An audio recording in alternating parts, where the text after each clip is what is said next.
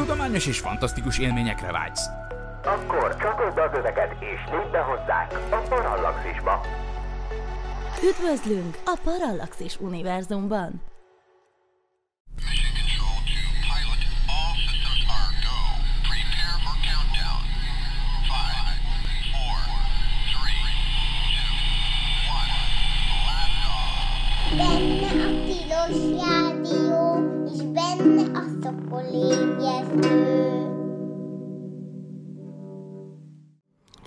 Reggelt kívánok! Ez itt valóban a Tilos Rádió a 90,3 MHz-es frekvencia modulált sávon, illetve a tilos.hu, benne pedig a Szokolébresztő című műsor, amit úgy is ismernek, mint hogy az űrös műsor, ugyanis témája az űr. Az én nevem dr. MZ per X, vagyis Vince Miklós, rettenetesen meleg van ebben a stúdióban jelen pillanatban, ami azt jelzi, hogy ez még mindig a nyár, és azt a meleget nem egyedül viselem el a stúdióban, hanem csendes társként itt szakért, rakétafüst kolléga is, állandónak tekinthető, ám de 7 éves szakértőnk a stúdióban. Ő azonban most csak jelenlétével fogja emelni az estnek, vagyis a reggelnek a szellemi színvonalát, ugyanis egyedül fogok többnyire beszélni, leszámítva természetesen azt a szakaszt, amikor majd a telefonálásokra is sor kerülhet.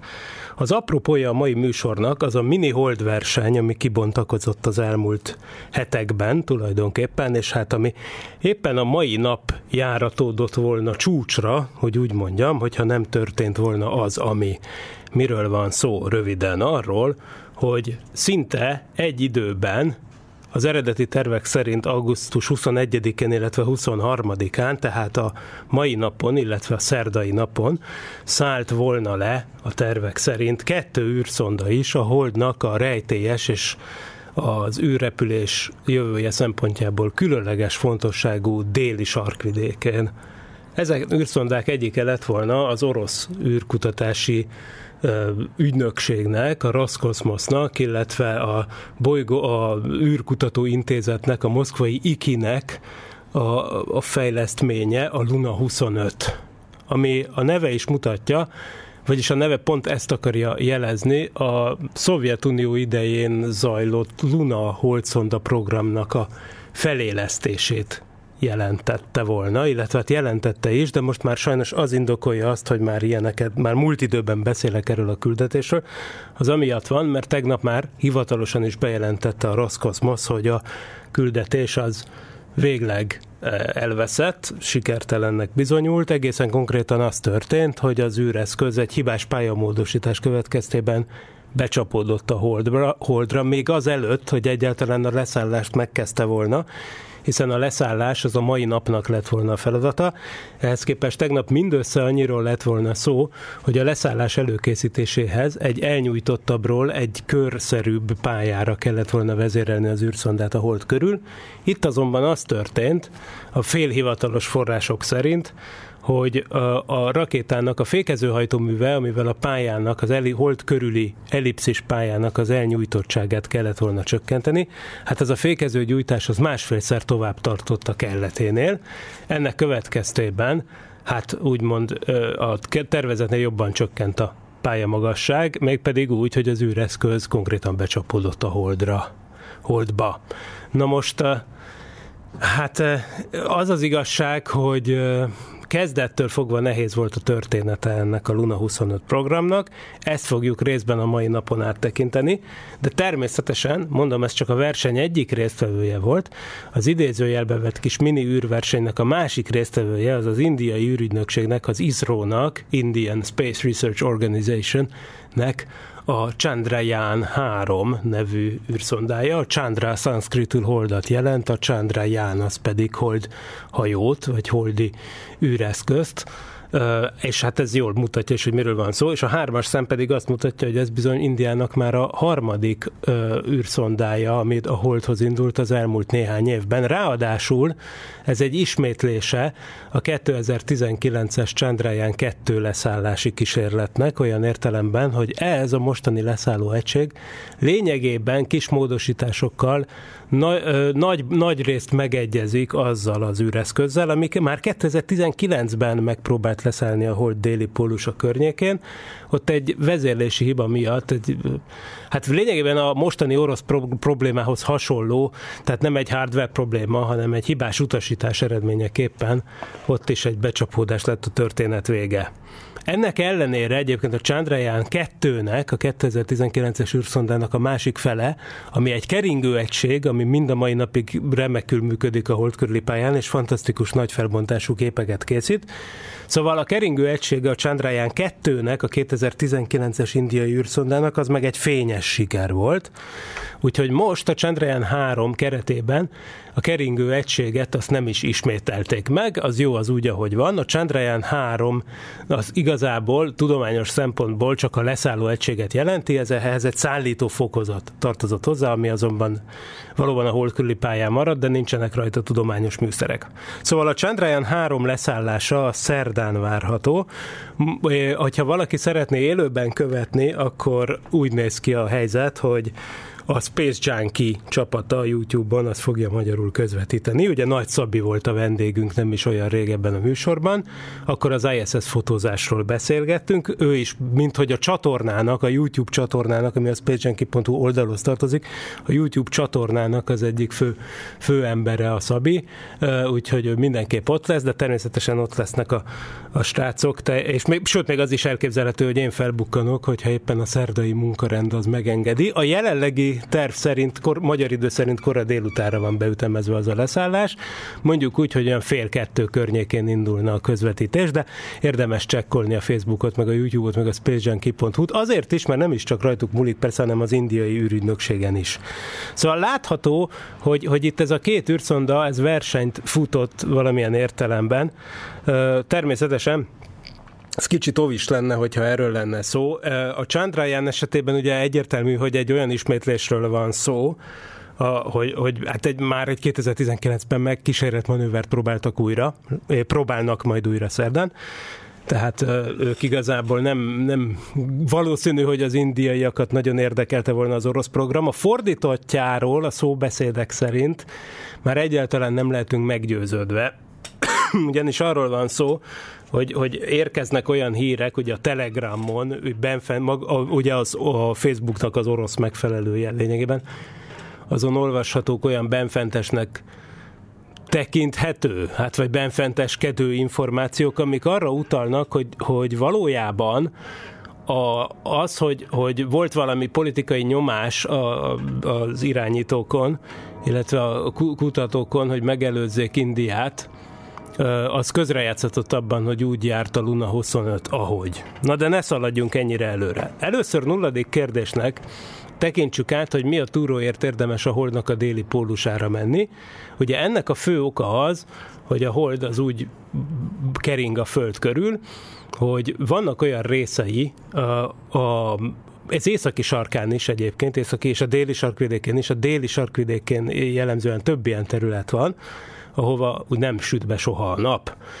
azt mindig a börtönablakát szoktuk ilyenkor felhozni, és ilyenkor mindig az is, azon is elcsodálkozom, hogy mennyire nem tisztázott a népi internet szerint, hogy a börtönablakába című dalt az tulajdonképpen ki szabadította rá a magyar kultúr, kultúrára, tehát a, érdekes módon nem, több el, egy, egymástól eltérő vélemény is látható, hogy ez tulajdonképpen hogy és ki jött ki ezzel a szinte már-már népdalnak tekinthető mértékben elterjedt dallal, ami azonban a börtön ablakáról szól. Ehhez képest a Holdon csak olyan vannak olyan kráterek, ahova soha nem süt be a nap, egészen egyszerűen azért, mert olyan mélyek, és, és a hold keringési síkja az olyan szinten egybeesik lényegében a nap irányával, hogy bizony ott tök sötét van, és egyáltalán nincs meleg sem. Most ez azért lényeges, mert ez azt jelenti, hogy ott permanensen mondjuk mínusz 150 fok környékén, vagy talán még az alatt is maradhat a képzeletbeli hőmérő képzeletbeli higanyszállal. Na most ugye ez azt jelenti, hogy ha valamilyen módon oda jutott jég, akkor az soha nem párolog el nem illan el. Ugye valójában itt ugye, mivel vákum van a holdon, nincs uh, levegő,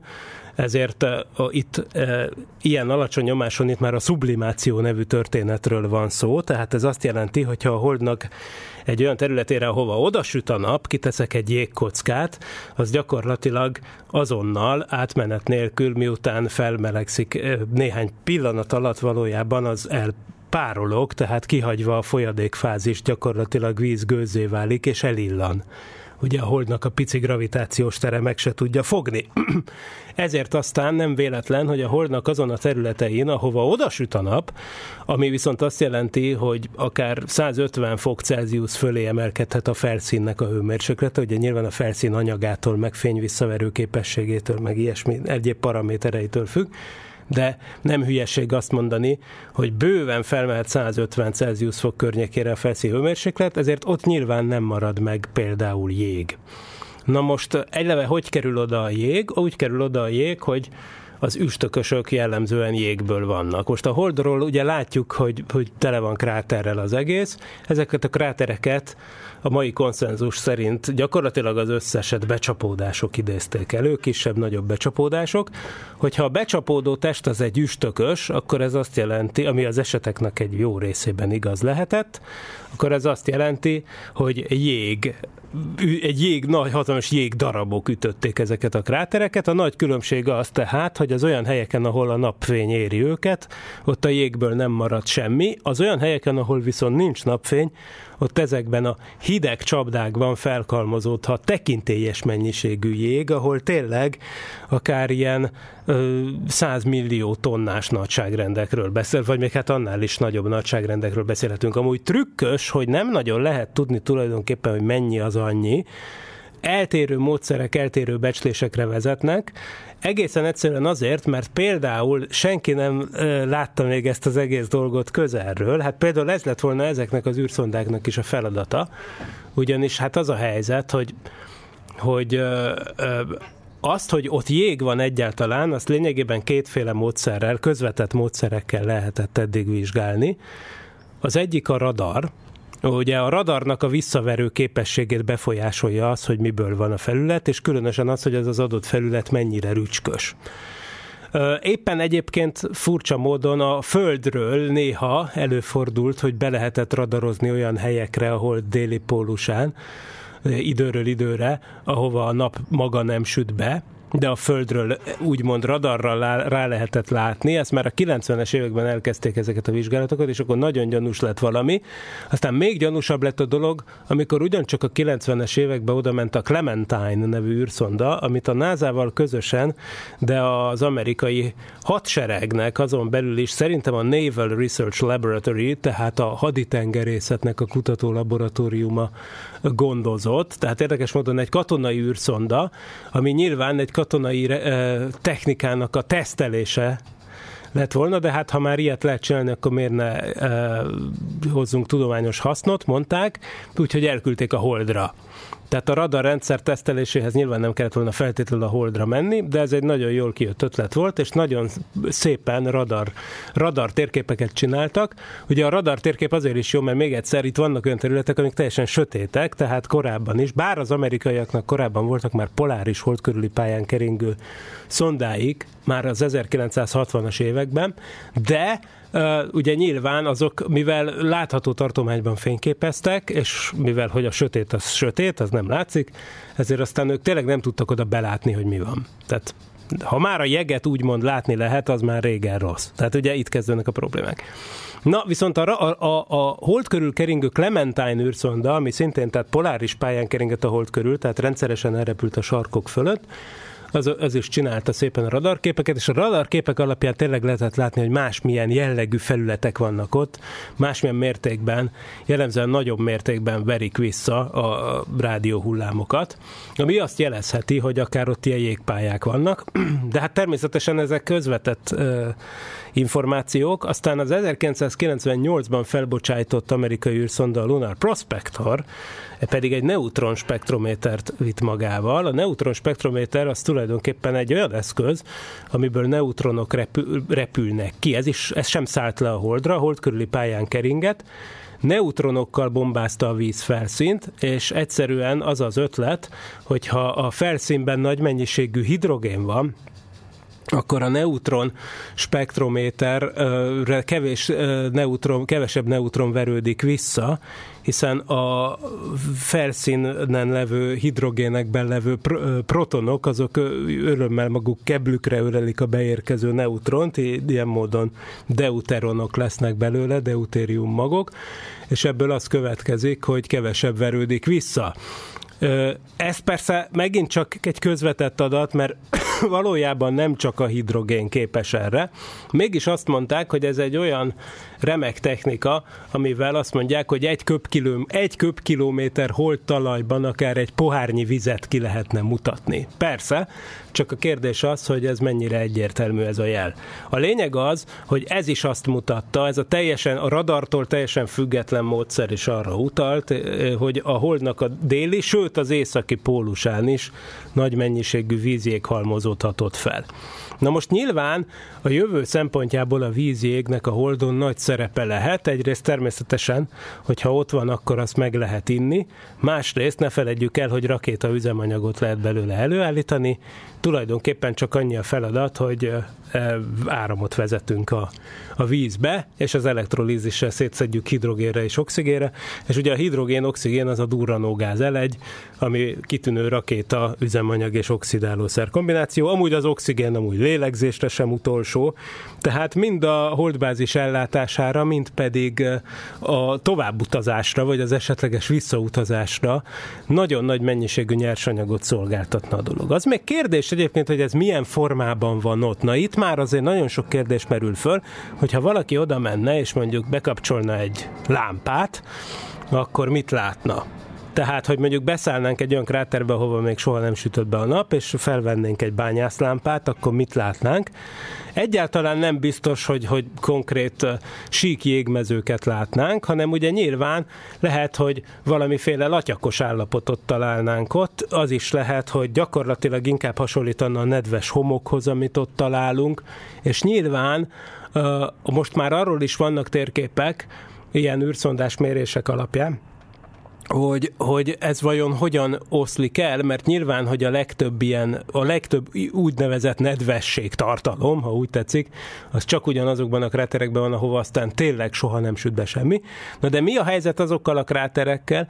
ahova hát nagyon-nagyon lapos szögben érkezik a napfény. És akkor ez viszel a mostani kutatási programokhoz, mert ezek a mostani űrszondák azok nem olyan kráterekbe akartak beszállni, amikbe konkrétan tök sötét van, hanem olyan helyekre, ahol majdnem olyan kráterekbe, például az orosz Tuna 25, aminek az lett volna a dolga, hogy a mai napon szálljon le a, az, a, a, azon a kráteren, aminek az a neve, hogy Boguslavski, ami hát egy lengyeles nevű, de valójában német csillagászról van elnevezve a Boguszlavski kráter. Péter von Boguszlavski, vagy valami ilyesmi nevű volt ennek a fickónak. A lényeg az, hogy, hogy hát ez a kráter, ez nem konkrétan olyan, hogy a mélyébe soha nem süt be a nap, de nagyon-nagyon közel van ahhoz a helyhez, hogy bizonyos lejtői olyanok, hogy már nagyon kevés napfény éri. Tehát a Boguszlavski kráter az nincsen konkrétan rajta a holdfelszínnek a pólusán, Viszont ugye természetesen, mivel ott is van domborzat, ezért az a helyzet, hogy, hogy azért már ott is vannak olyan lejtők, ahova gyakorlatilag alig érkezik napfény, ugye ezek a déli lejtők, míg az északi lejtőkre azért szóródik némi napfény. Na most ezek egyébként nagyjából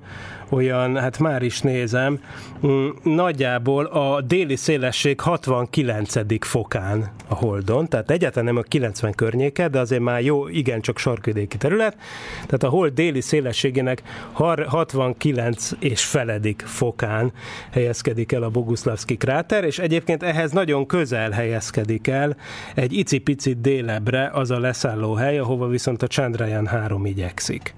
aminek ugye még egyszer szerdán kell leszállnia, és még mindig versenyben van.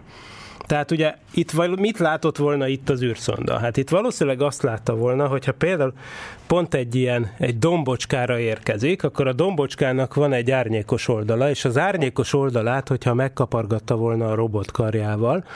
akkor ott, amire lett volna lehetősége, meg oda nyomta volna a kis alfa proton röntgen spektrométerét, amivel meg tudta volna nézni a talajnak az összetételét, akkor persze rögtön meglátta volna, hogy van-e benne víz. Azt is felderítette volna a robotkaros kapirgálással, hogy konkrétan milyen állagú a felszín. Hogy ez inkább hasonlít valami latyakra, vagy inkább hasonlít valami jégpályára, vagy valamire a kettő között. Ugye itt ez esetben, itt a Boguszlavski kráter környékén inkább arra lehet gondolni, szerintem, mondván nem geológusként,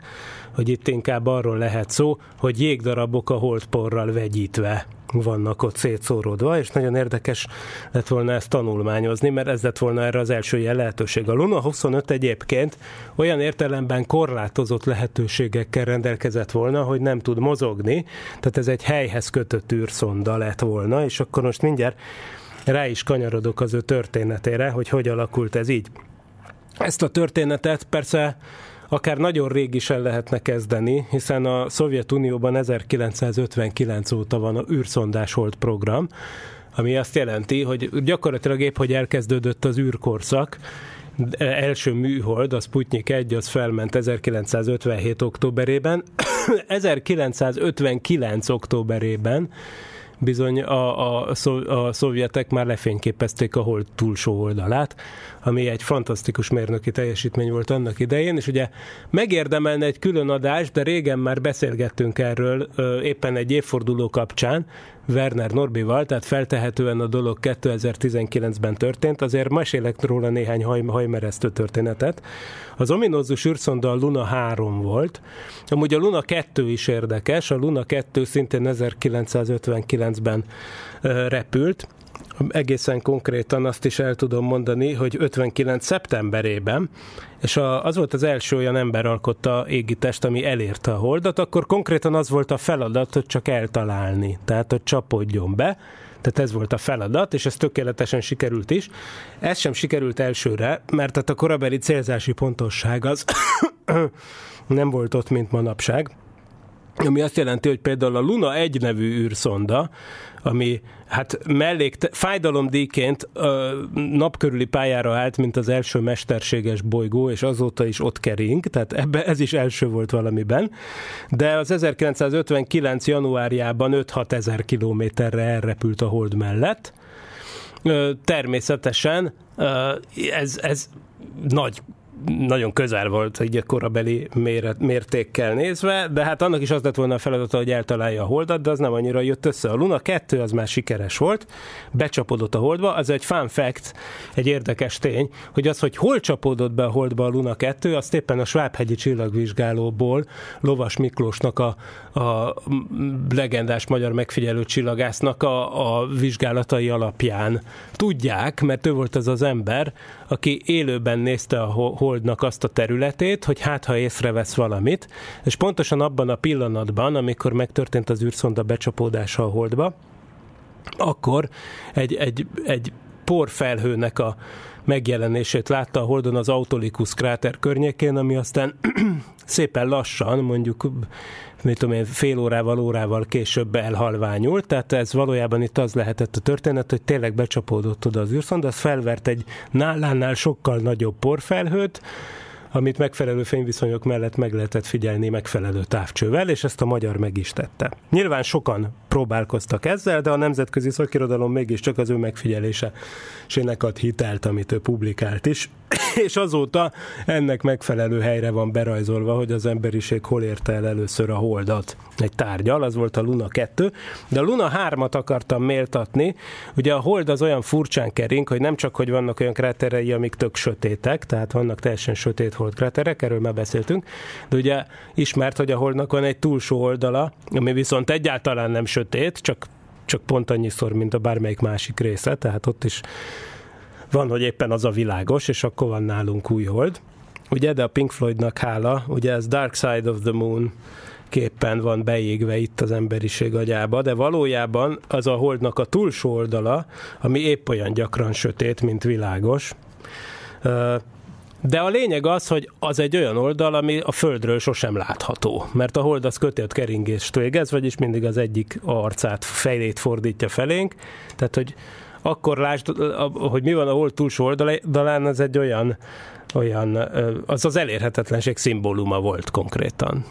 mint a hátad közepe, vagy a hold túlsó oldala. Tehát valami olyasmi, amit sose láthatsz meg. Na most en, e, ennek vetett véget a Luna 3. és a Luna 3 október 4-én indult, tehát nap pöcre pontosan, napra pontosan két évvel azután, hogy felment a Sputnik 1, és hát csodálatos siker volt, ez az űrszonda a pálya tervezésnek egy csodája. Tulajdonképpen azt lehet mondani, hogy ez egy elnyújtott földkörüli pályán kering, ami, aminek a, a távolpontja az a hold mögé ért. Be, tehát belendült az űrszonda oda a hold mögé, készített képeket, ami egészen csodálatos volt, mert a korabeli technológia az űrszonda oda a hold mögé, készített képeket, ami egészen csodálatos volt, mert a korabeli technológia az nem úgy működött, mint manapság, hogy, hogy letárolja az ember egy, tehát egy CCD chippen készít egy digitális képet, és letároljuk egy memóriában, és később visszasugározzuk, Ugye élőben nem lehet visszasugározni nyilván, mert akkor pont ott van a, a, a Föld és az űrszonda között a hold, hiszen éppen a hold túlsó oldalát fényképezzük. Tehát valahogy le kell menteni a fedélzeten, de ennek az űrszondának nem volt fedélzeti számítógépe, tehát ezek a dolgok akkor még nem léteztek. 1959-et írunk. Tehát ezt a fényképet konkrétan elő kellett hívni a fedélzeten fotópapírra, és hát vagyis hát filmre, de nem, nem papírra, de filmre, de milyen filmre, hát az is egy nagyon mókás dolog. Ma már tudjuk, hogy olyan filmre hívták elő, amit amerikai kémba, a Szovjetunióban lezuhant amerikai kém stratoszféra ballonoknak a kamerájából guberáltak ki, mert a szovjet ipar egyszerűen nem volt képes elég gyorsan és elég nagy megbízhatósággal olyan filmet előállítani, ami olyan nagy UV-sugárzást az befeketedés nélkül kibírt volna, mint ami odafönt van a hold, a, a, hát az űrben. És így igazából ezért aztán hát felvetődött volna, hogyha a szovjetek gyártják le a filmet, akkor, hát, akkor bizony nem látszana semmi a képen, mert befeketedik az egész. Itt kapóra jött az amerikai szovjet ellenes kémtevékenység, mert tehát már a stratoszférában is elég nagy az UV-sugárzás, ahol ezek a kémballonok voltak, amiket egyszerűen csak felküldtek, hogy menjenek, amerre mennek, sodorja őket a szél, és teljesen magától csináltak képeket, aztán szerencsésebb napokon a szél az kivitte őket a Szovjetunióból, valahol leestek és összegyűjtötték. Tehát ez teljesen véletlenszerű volt, hogy miket láttak ezek. Ugye ez még az U-2 kémrepülőgépek előtti korszak, ugye egészen épp hogy, tehát ez az 50-es évek második fele, illetve vége, tehát ugye vegyük észre, hogy, hogy ez mennyire, tehát nem a célzott kémtevékenység, tehát nagyon kíváncsi vagyok, hogy, hogy valójában ezekből a stratoszféra ballonokból az amerikai hírszerzés mi, mi minden információt tudott ténylegesen begyűjteni, de ami igaz, az igaz, a Szovjetunió fölött a stratoszféra, tehát a 10 kilométernél magasabb levegő rétegek, a tartománya, az tele volt lényegében ilyen amerikai kémballonokkal. Ezek néha maguktól leestek, amikor kipukkantak, és akkor az elvtársak begyűjtötték, szétszerelték, tanulmányozták, és konkrétan így, ilyen filmdarab volt az, ami a Luna 3 fedélzetén ott volt. Ugye a fedélzeten előhívták a felvételt, egy automatikus fotolaboratórium, ami aztán szépen egy ilyen fény, fényérzékeny kapuval végig szkennelték, úgymond, és ilyen módon le leküldték az analóg jelet, ami tulajdonképpen az volt, hogy mennyi fényerősség megy át ezen a uh, képen. Na most ezt a, ezt a, ezeket a képeket, vagyis ezt a képet, amit készített a Luna 3, nem több képről van szó, tehát ezeket, ezeket a képeket, ezt több ízben is leküldték az űrszonda, de arról még a pályatervezésnek egy igazi tehát a csodája, tényleg gyönyör, gyönyörű egyébként a Luna 3 megoldás, az ez meg e, elismerően csettint az ember, tehát ez úgy lendült el a hold mögött, hogy le tudta fényképezni a hold túloldalát, de ezzel egyébként a keringésének a síkja is változott, tehát utána a hold, el, hold mellett ellendülve már egy olyan pályára került, ami jött vissza a föld felé, de olyan módon változott meg a pályahajlás szöge, hogy ott a visszafele menetben az űrszonda már végig cirkumpoláris volt a Szovjetunióból. Ez azt jelenti, hogy olyan magasról közelített úgymond az égen, a föld felé visszafele esvén az űreszköz, hogy gyakorlatilag a Szovjetunióból nézve sosem ment le az égen az űrszonda, tehát nem volt olyan, hogy elfordult a Föld, és akkor nem lehet az űrszondával kommunikálni, hanem gyakorlatilag folyamatosan a horizont fölött volt a Luna 3, miközben jött vissza még néhány napig a Föld felé, és ez aztán lehetőséget adott arra, hogy, hogy jó sokszor leküldjék azt a képet, és a szovjet rádióállomások par, nagy parola antennákkal vegyék az adatokat, és feldolgozzák, és ilyen módon Nyilván minél közelebbről küldte le ugyanazt az előhívott képet a Luna 3, a, a föld, földhez visszafelé haladva, ugye annál jobb, annál jobb lett a jel per zaj viszony, tehát egészen, egészen jó képeket sikerült készíteni a, erről a területről, amit ember sose látott korábban. Ez óriási nagy diadal volt. Természetesen azt, hogy itt amerikai film volt a, a dolog relkében elrejtve, az csak a 2000-es években derült ki. Ugye mondanom sem kell, hogy ez az űrszonda nem jött vissza a Földre, nem tervezték így, semmi ilyesmi nem volt, tehát ez jött Föld felé lendült, aztán még egyszer visszalendült még a Hold felé, de akkor már nem működött, és aztán hát szépen lassan egy idő után valami furcsa pályára került, és egy idő után nyilván elégett a Föld körébe, mert még egyszer, ez gyakorlatilag egy elnyújtott pályán keringő műhold volt a Föld körül. Ez a Luna 3. Na, szóval ez volt egy óriási diadal, most akkor gyorsan rohanunk tovább, de mert ott nagyon sokat próbálkoztak még a Luna 4-től kezdve, azt talán nem mondtam, de bizonyára kitalálták a hallgatók, hogy a Luna az azt jelenti oroszul, hogy hold. Nem volt ilyen nagy fantáziájuk a a szovjet elvtársaknak, a Mars felé űrszondákat, repülő űrszondákat Marsnak, a Vénusz felé űrszondákat, repülő űrszondákat Venyerának nevezték, tehát Marsnak és Vénusznak, a Hold felé repülő űrszondákat Lunának, illetve még volt olyan űrszonda, ami a Mars Phobos holdját célozta, annak pedig az volt a neve, hogy Phobos. Na, hát igen, tehát igazából ők így, így dolgoztak. Mondanom sem kell, hogy az, hogy az űrszonda számot kapott, hogy Luna 3, hogy senkinek ne jusson eszébe, hogy ez azt jelenti, hogy ez tényleg a harmadik Luna jellegű űrszonda volt. Ők egyszerűen azt csinálták, hogy ezek a szondák csak akkor kaptak ilyen nevet, amikor már valamely, valamennyire sikerrel jártak. Hogyha például beragadtak földkörüli pályán, akkor soha nem mondták volna el, hogy ezt amúgy mi egy holdszondának terveztük, tehát nem is nevezték volna Lunának. Akkor lettek a Luna névre jogosultak, hogyha már legalább elindultak a hold felé még akkor is, ha aztán nem találták el. Lásd Luna 1 ahol végül is ezzel, de hát az is elrepült végül is a hold mellett. 5-6 ezer kilométerre. Na, a lényeg az, hogy utána még, a, még ha csak a beszámozott szondákat nézzük, akkor is Luna 4, 5, 6, 7, 8, hát ott nem sok mindent lehet tudni, ezek mind, mind azt célozták, hogy már simán leszálljanak a holdra, tehát ne becsapódásszerűen, hanem leszálljon egy kis leszálló csomag, ami aztán fényképeket, meg méréseket tud csinálni a holdon, és hát ez nem jött össze, tehát ezek mind becsapódtak, de a Luna 9-el sikerrel jártak, és még így is elsők lettek ezzel is az emberiségben. Történetében megelőzték ezzel az amcsikat, akik a Surveyor űrszondával próbálkoztak. Hát a Luna 9 volt az első, aminek során megláthattuk a föld, a holdnak a felszínét. Most mindjárt kibuskázom, hogy ez 1966-ban mikor volt. Én úgy emlékszem, hogy márciusában, de mm, februárban. Tehát február 3-án, moszkvai idő szerint 21 óra 45 perc 30 másodperckor. Az ember által készített első bolygóközi állomás első esetben hajtott végre puha leszállást egy másik égitesten. Hát ezért ez egy csodálatos dolog volt. Tehát igazából a szovjetek voltak az elsők, akik valamit nem csak be tudtak csap rá, rá tudtak lőni a holdra, úgymond, csúnyán fogalmazva, hanem akik simán le tudtak tenni egy műszercsalgot a holdra. Aztán ezt a bravúrt megismételte a Luna 13, és ő, ő időközben megcsinálták a Luna 10-et is, ami az első olyan műhold lett, ami a hold körül kering, tehát a hold Sputnik, azt is ők csinálták először, még ugyanabban az évben. tehát 1966-ban. Na, Viszont utána már ugye radikális változást hozott az, hogy az amerikaiak sikeresen embereket küldtek a holdra, a szovjetek viszont nem. Illetve még amikor próbálkoztak is, már akkor is látták, hogy hát ez annyira nem fog összejönni, és akkor felrajzol, kirajzolódott egy alternatív program,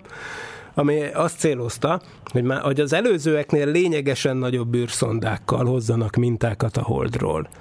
a lényegesen nagyobb űrszondákhoz lényegesen nagyobb rakéta kellett. Ugye az eddigieket nagyjából az ilyen Molnyia nevű változatával küldték föl a a, az R7-es rakétának, ami lényegében olyan, mint a Soyuz rakéta, amivel az emberes űrhajókat küldik fel a föld körüli pályára mind a mai napig. És egyébként a Luna 25-öt is ilyennel indították, ami a mai adásunk egyik főszereplője. Na most viszont az 1969-től kezdődően elkezdték, sőt hát már 68-tól kezdődően elkezdték a Benga nagy proton hordozó rakétákkal még nagyobb leszálló egységek holdra juttatását célzó programjukat, aminek az volt a fő feladata, hogy emberi közreműködés nélkül mintát vegyenek a holdról és hozzanak vissza a földre. Illetőleg még egy másik verziójának az volt a feladata még, hogy egy nyolckerekű holdjárót, a Lunohodot, Lunahod uh, holdjáró, uh, ezt eljuttassák a holdra, amit távirányítottak a földről. A Krím félszigetei levő Jevpatoria irányító központban ültek az emberkék joystickkal, és távirányították a Lunahodot. Biztos uh, nagyon érdekes volt. Na most a, ez, e, itt is nagyon sok kudarcra ítélt próbálkozás volt, még az Apollo 11-el egy időben is volt egy mostanihoz egy kicsit hasonló helyzet, hogy be akarták előzni az amerikaiakat, ha nem is abban, hogy embert juttatni a holdra, de legalább ha sikerült volna, akkor konkrétan egy-két nappal, vagy, vagy lehet, hogy csak néhány órával, de az amerikaiak előtt jutott volna a szovjet tudósok kezébe hold por, mert a Luna 15 az konkrétan az Apollo 11-el egyidejűleg repült, és konkrétan az volt a feladata, hogy leszálljon, összeszedjen egy kis holdport, és hazahozza a Földre. Na most ez nem sikerült, csúfos kudarcot becsapódott. Viszont a Luna 16 1970-ben, tehát már jócskán az Apollo 11 után, de össze tudott kaparászni némi holdport, és ugyanezt aztán megismételte a Luna 20 és a 24 is, és itt lényegében eljutottunk a Luna 24-hez 1976-ban. Akkor még ugye Brezsnyev volt a a SKPKB főtitkár. Az amerikaiak már rég leálltak akkor a holddal, tehát az amerikaiak 1972-ben az Apollo 17-tel befejezetnek nyilvánították a hold felderítését, és a 90-es évekig felé se néztek égi kísérőnknek. 1976-ban viszont az a, a szovjetek is befejezetnek nyilvánították az ő holdprogramjukat. Tehát ez volt az utolsó hold szonda, ami tehát a Luna 24, és akkor ezt követte a Luna 25. Na most hát vegyük észre, hogy azért itt majdnem egy 50 éves hiátus tátong, ehhez képest, ha elsőre rákukkantunk erre az űrszondára, akkor egy hasonló négylábú leszálló egységet látunk, mint mondjuk a Luna 24, vagy a Luna 20, vagy a Luna 16, tehát ez a korabeli, korábbi mintahozó szondák, vagy akár a Luna 17 és 21, amit a Lunohot holdjárókat szállították. Ugyanilyen alul csomó üzemanyag tartály és négy láb, gyakorlatilag teleszkóp láb, gyakorlatilag így néz ki ez az űrszonda is ami most ment volna a Holdra, vagyis hát ment is. A lényeges különbség, hogy ez a mostani űrszonda bár ránézésre hasonlít ezekre a nagyméretű mintahozó, illetve rover szállító szondákra, az úgynevezett holdi robotokra, hogy ezt annak idején hívta a Babakin, a főtervező. Szóval ez, ez a mostani űreszköz ez sokkal kisebb, tehát ez, ezt mondtam, hogy ezt nem is a Proton nevű nagy hordozórakétával, nehéz hordozórakétával küldték föl, hanem a Soyuz 2.1 nevű mostanság használatos hordozórakétával, ami, ami ugyanaz, mint amivel konkrétan mondjuk a Luna 9-et vagy a 13-at indították korábban. Tehát annak ellenére, hogy ez a négy lábú leszállóestség ezekre az újakra hasonlít, ahhoz képest ez egy kisebb dolog. Most meg, megkérdezhetik, hogy jó, de akkor hogy nézett ki mondjuk a Luna 9 9, a Luna 9, meg a 13, amik nem a mintahozók voltak, de az első sikeres sima leszállásuk a Holdra, azok eh,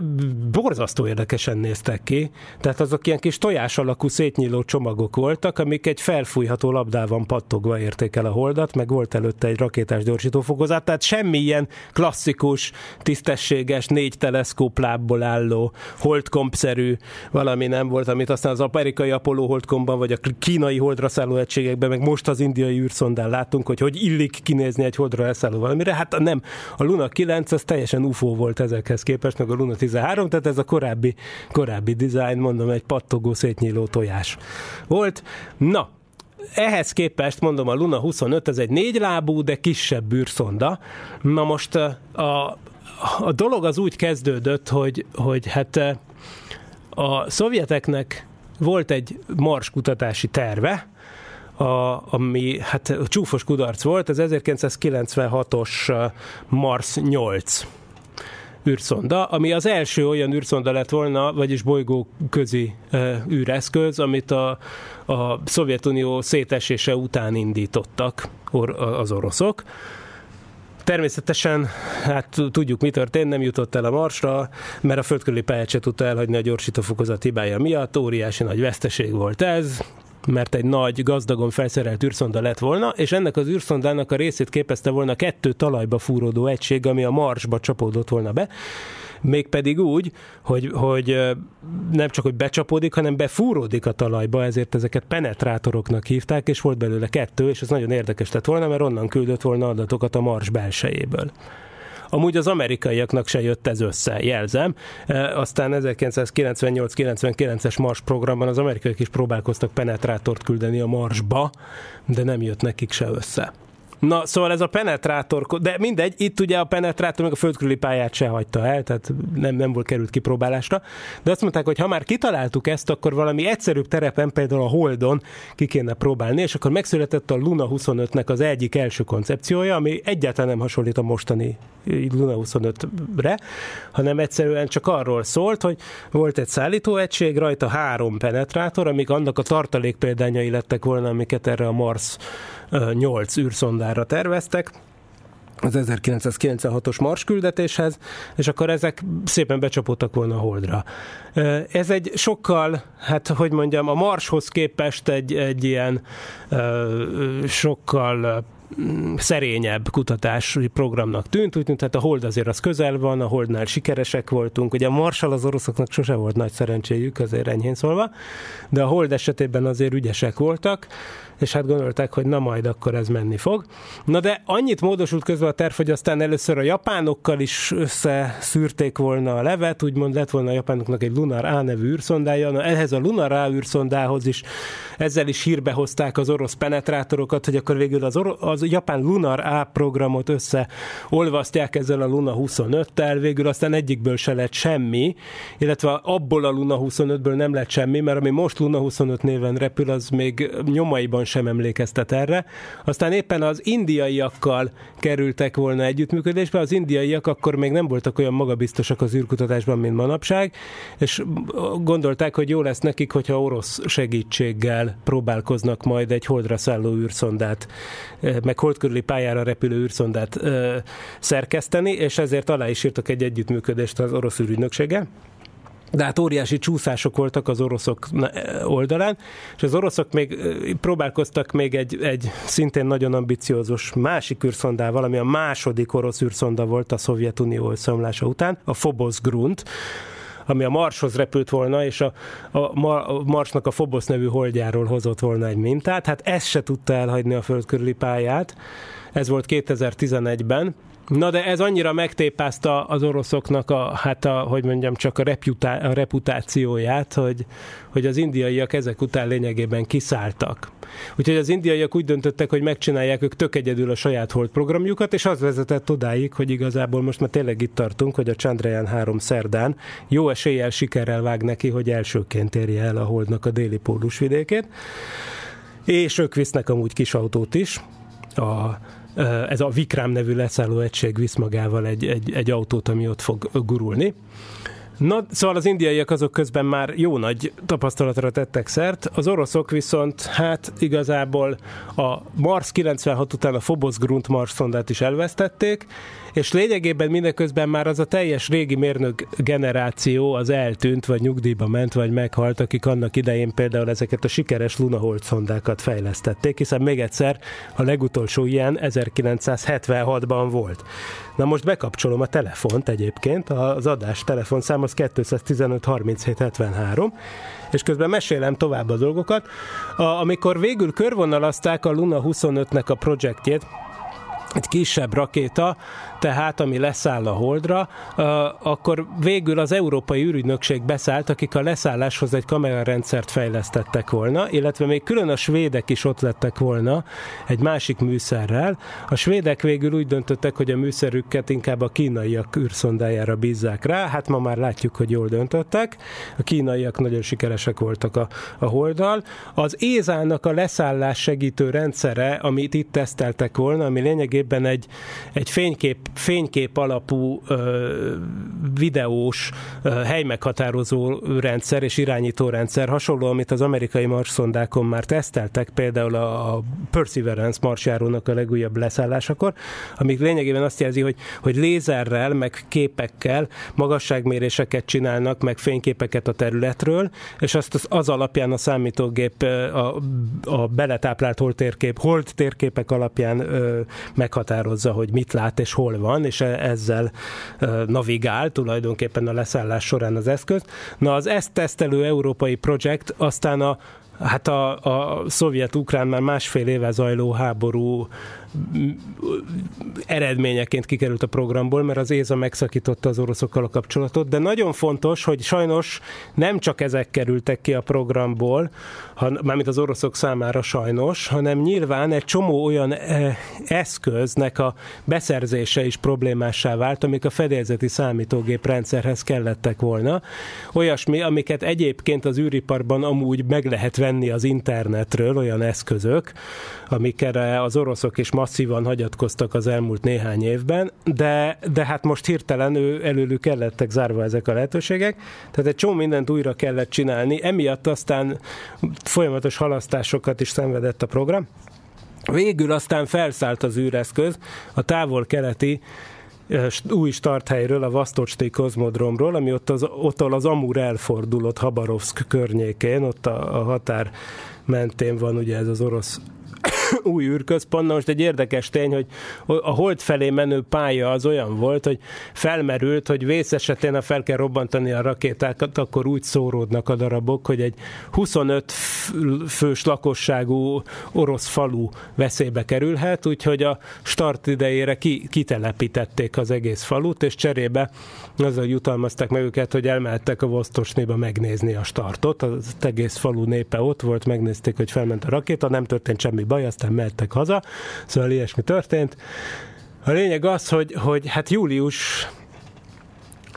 ja nem, augusztus 11-én indult el, ha jól emlékszem, de mindjárt ellenőrzöm még egyszer, a, a, a Luna 25, és útközben úgy történt, úgy tűnt, hogy ne, nem volt semmi probléma, tehát Ja, bocsánat, mondom, augusztus 10-én, augusztus 10-én, igaz, hogy, hogy világidő szerint majdnem éjfélkor, de még augusztus 10-én történt a felbocsátás. Ugye az Oroszországban már akkor 11-e volt. Na, a lényeg az, hogy, hogy kb. minden rendben ment, útközben még fényképeket is kaptunk az űrszondáról, és akkor itt innentől már egy csomó minden találgatás, ugye az biztos, hogy az történt, hogy sikerült a hold körüli pályára állás, és azt mondták, hogy ezzel eddig minden rendben is volt, bár az minden esetre gyanúra adott okot, hogy amikor megtörtént a pályára állás a hold körül, akkor nem közölték a pályaadatokat. Ugye ezt mindig szokták egyébként, tehát amikor egy űreszköz a hold körüli pályára áll, akkor az ilyen minimum szokás jog, hogy bemondják, hogy ez egy olyan pálya, aminek a magassága a hold közelpontban ennyi, hold távolpontban ennyi, meg a pályának a egyéb adatait is megadják, de, de ez itt nem történt meg, tehát ez minden esetre érdekes volt, és ez mindenféle találgatásokra adott okot. De hát ez nem, magában még nem volt nagyon gyanút keltő a dolog. Utána ezer, augusztus 17-én és 18-án is végrehajtottak pályamódosításokat, amik elméletileg elméletileg jól kellett volna, hogy menjenek, de hát aztán itt jöttek a problémák. Augusztus 19-én végre kellett hajtani még egy pályamódosítást, ami pont azért, hogy közelítsék a leszálló pályát az augusztus 21-ére beütemezett leszálláshoz. A pre-landing orbit, tehát ez a leszállás előtti pálya, és hát ez volt az, amelynek során történt az a, az, az ominózus hát, incidens, amiről azt írják, a,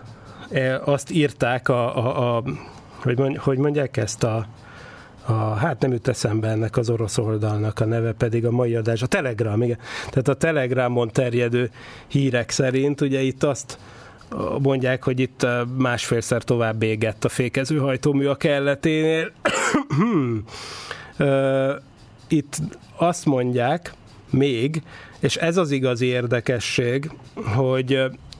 hogy először csak azt mondták, hogy nem úgy ment, ahogy, ahogy mennie kell, akkor már elkezdtek ezek a plegykák, de a, a Oroszországban lement a hold. Ez azt jelenti, hogy nem tudták az űrszondával tartani a kapcsolatot. Három irányító központ van. Az egyik ott távol keleten, a másik valahol Oroszország közepén, és a legnyugatibb az éppen a Krím félszigeten, amit ugye az oroszok megszállva tartanak, és a Jevpatoriai irányító központban van nekik ott egy nagy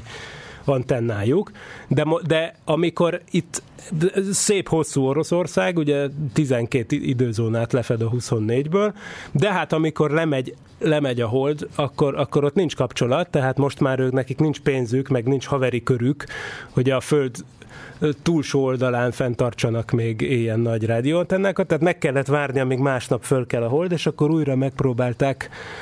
felvenni a kapcsolatot az űrszondával, de hát ez inkább már csak formaság volt, mert hát beigazolódott az, ami a pályaszámításokból amúgy rögtön kiderült, hogy hát több kakaót adtak. Na most ez a kérdés, hogy ez miért történt, és akkor erre, jönnek az érdekességek.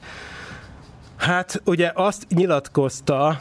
egy iki tudós, konkrétan Nathan Eiss mond, hogy ezek a problémák, amik végül is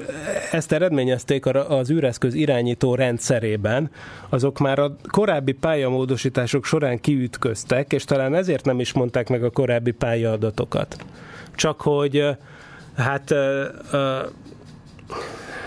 időre lett volna szükségük, amíg rájönnek, meg megértik, hogy mi van, és ehhez tovább kellett volna keringeni a hold körüli pályán. Na most ez azt is jelenti viszont, hogy addig az indiaiak szépen odaérnek, és akkor itt jön az érdekesség ebből a szempontból, ami sajnos egyáltalán nem elképzelhetetlen, hogy hát magasabb helyekről letelefonáltak nekik, hogy hogy ne halasszák el a leszállást, mert akkor a Chandráján megelőzheti őket, és hogy az micsoda presztízsveszteség lenne. Ezért aztán annak ellenére, hogy tudták, hogy a vezérlőrendszerben vannak ilyen hibák, de mégiscsak folytatták a programot, és hát vesztük rá, mert hát ez végül azt eredményezte, hogy a szonda kelleténél jobban le lett lassítva, magyarul ráesett a holdra, de nem ott, és nem akkor, és nem annyi darabban, ahányban ezt tervezték. Úgyhogy hát itt értek véget az orosz holdi álmok, legalább jó időre. Hát a Luna 26 azért be van tervezve néhány év múlvára, de hát képzelhetjük, hogy most itt nagy áttervezések fognak történni, meg hát reméljük csak képletes értelemben, de biztos, hogy fejek fognak hullani. Úgyhogy, úgyhogy hát eh, mindenképpen ez egy nehéz dolog lesz, és hát még egyszer azért 1976 óta ez volt az első próbálkozás, tehát nem, még csak azt se lehet mondani, hogy az oroszoknak amúgy nagy tapasztalatuk van, mert ezek már nem élő tapasztalatok, tehát ez egy másik kutató generáció, és pont ezekben az évtizedekben, ha volt ilyen felhalmozódott szakértelem és tudás, hogy hogy is kell tisztességesen leszállni a holdra, hát ez már nincs ez elveszett, és most ez lett volna egy lehetőség új tudást szerezni, de hát sajnos ez nem sikerült. India ugyanakkor úgy tűnik, hogy tanul a leckéből, ugye 2019-ben becsapódott a Chandrayaan 2, szoftverhiba volt, és állítólag megértették, hogy mi a helyzet. Ugye azért a Holdra nem egyszerű leszállni, ugye ugyanabban, ugyanúgy 2019-ben emlékezhetünk a Brés, Beresit izraeli leszállóegységre, akkor, amikor kint voltam ott a Weizmann intézetben, csináltam és a Szokolébresztő számára ö, egy interjút, a, a projekt vezető kutatójával,